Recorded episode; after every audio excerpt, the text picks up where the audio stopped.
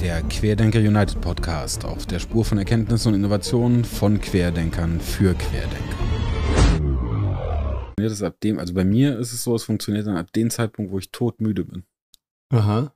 Also wenn es dann irgendwann morgens um drei ist und ich, ich habe nur drei Stunden und mein Gehirn schaltet schon auf so einen so ein Durchzug, so ein eigentlich so ein Alpha-Wellenzustand, wo ich mir einfach denke, ja, das läuft immer noch so und dann auf einmal fängt es an, weil ich nicht mehr nachdenke und mir keine Sorgen mehr mache. Aber Entschuldige, ich wollte deine Antwort. Es hat ganz viel mit Flow, mit so einem Flow-Zustand ja. zu tun, dass man einfach so einfach gar nichts anderes mehr denkt, dass man wirklich komplett darauf fokussiert ist und auch nicht mehr äh, oder vielleicht was interessanter, vielleicht wäre sich zu überlegen, was, was hält mich denn davon ab, zu kreativ zu sein? Das, hm. Das ist ja eigentlich, also wenn die Abwesenheit der blockierenden Faktoren, ich glaube, dass Kreativität ja eigentlich unser natürlicher Zustand ist. Hm. Und es gibt halt immer alle möglichen Faktoren, die einen davon abhalten. Zum Beispiel, ich habe keine Zeit oder ich müsste jetzt eigentlich was anderes machen oder hm, also ich bin, meine Aufmerksamkeit ist zerfleddert nach allen Richtungen und ich bin total angespannt, nervös, äh, was auch immer. Und dann kommt natürlich nicht so richtig was zustande. Ja, also, also als ich auch in dieser Welt noch war, also in dieser Konzernwelt, jetzt nicht Microsoft, ähm, da dachte ich auch, da musste ich auch, also musste in Anführungsstrichen an solchen Seminaren teilnehmen, und ich dachte, ich bin mir nicht ganz sicher, was ihr mir hier vermittelt, weil jedes Mal, wenn ich versuche, hier irgendwie kreativ zu sein, dann kommt dann wieder eine Policy, warum das nicht geht, was ich mir da überlegt habe. Ähm, oder es kommt irgendwas mit, wir sind ein Team und wir müssen zusammenhalten und alle in eine Richtung gehen und man braucht es ja jetzt nicht mit Ideen übertreiben. Da dachte ich immer, okay, ihr wollt, dass ich was mache, was ihr an anderer Stelle sanktioniert. Das scheint mir ein leichter Widerspruch, aber ich nehme es gerne mal mit, dass ich hier aus mir rausgehen darf. Und das auch noch erwünscht ist. Deswegen, ja, meine Beobachtung war auch, die, wir sind schon alle kreativ. Nur wir dürfen es halt oft einfach gar nicht. Ja, und man hat natürlich dann auch über die Jahre sich bestimmte Glaubenssätze vielleicht einfach ins Fleisch gezogen, dass man denkt, na, ich bin ja nicht so kreativ, mir fällt dann da nichts ein, sowas kann ich nicht und so. Diese, diese inneren Stimmen, die, die man vielleicht irgendwann mal in der Kindheit aufgeschnappt hat, weil man gesagt hat, ja, nee, sowas, du, das, lass das mal lieber oder, mhm. oder das, das ist kann man, brotlos. Das kann man ja nicht ernst nehmen, genau, brotlose Kunst und so. Ähm, oder sich, man will sich halt auch einfach nicht, nicht, es hat ja auch was mit sich entblößen zu tun oder, oder sich angreifbar machen. Wenn ich als Kind vielleicht mal was Tolles gemalt habe und zeig's irgendwie und äh, krieg da nicht die entsprechende Reaktion, dann ist vielleicht so eine tiefe Kränkung da, mhm. die dann Jahrzehnte später immer noch wirkt und ich mach mal lieber nichts Kreatives, ich konzentriere mich mal auf die nüchternen Fakten.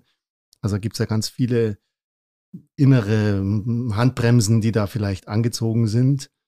Und also wenn man die alle oder wenn man die lösen kann oder eine Situation entsteht, dass das äh, einfach fließen darf, dann mhm. ja, dann kann es losgehen. Das kenne ich auch vom Theater noch diese Zeit.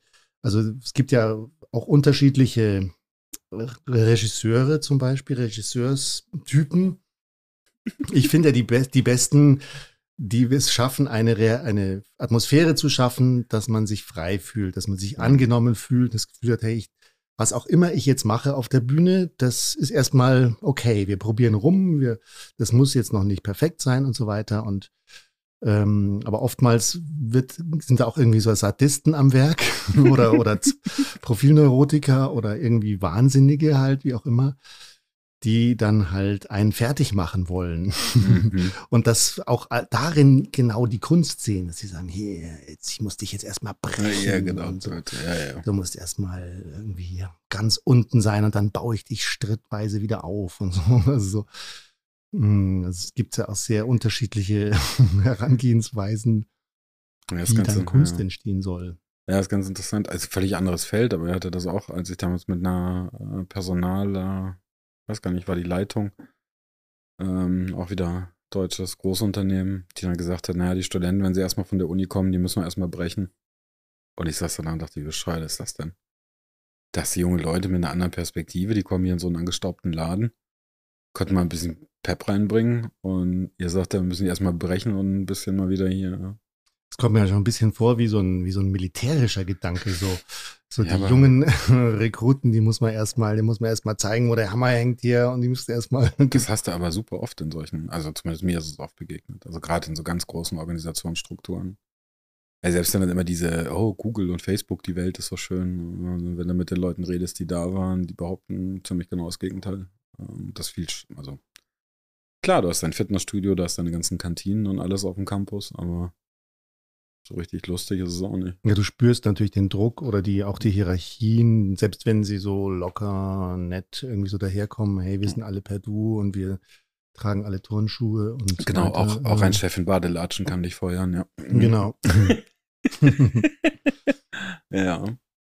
Und dann ist halt die Frage, wie, also wie frei kann ich mich trotzdem machen davon, dass ich sage, hey, also das habe ich, konnte ich jetzt mal teilweise mit den, mit den bösen Regisseuren auch ganz gut üben. Mhm. Dass ich sage, okay, da sitzt so ein Arsch da unten, der, der also eigentlich sich daran aufgeilt, mich fertig zu machen. Mhm. Und dann zu sagen, so, das ist mir jetzt wurscht, ich, das ist meine Bühne, ich baue mir jetzt hier meinen eigenen Raum innerlich und, und ich mache es jetzt halt so, wie ich das jetzt mache. Und letztendlich später mal, wenn die, wenn die Aufführung läuft, ist der Regisseur weg, dann sitzen da unten Zuschauer und dann kann er sowieso nicht, nicht mehr Einfluss nehmen, wie ich das dann gestalte. Und ähm, ja, also wenn ich es schaffe, mir selber, mich selber sozusagen so weit zu ermächtigen und, und mich zu befreien von, von vielleicht meinen inneren Stimmen oder so, oder dann- sind die Stimmen von außen gar nicht so schlimm. Mhm.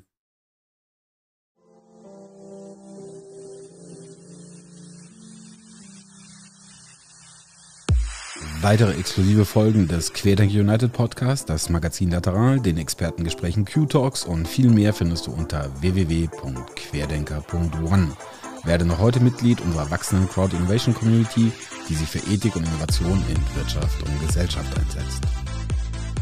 Bis zum nächsten Mal. Servus, Bussi und Papa, dein Ansgar.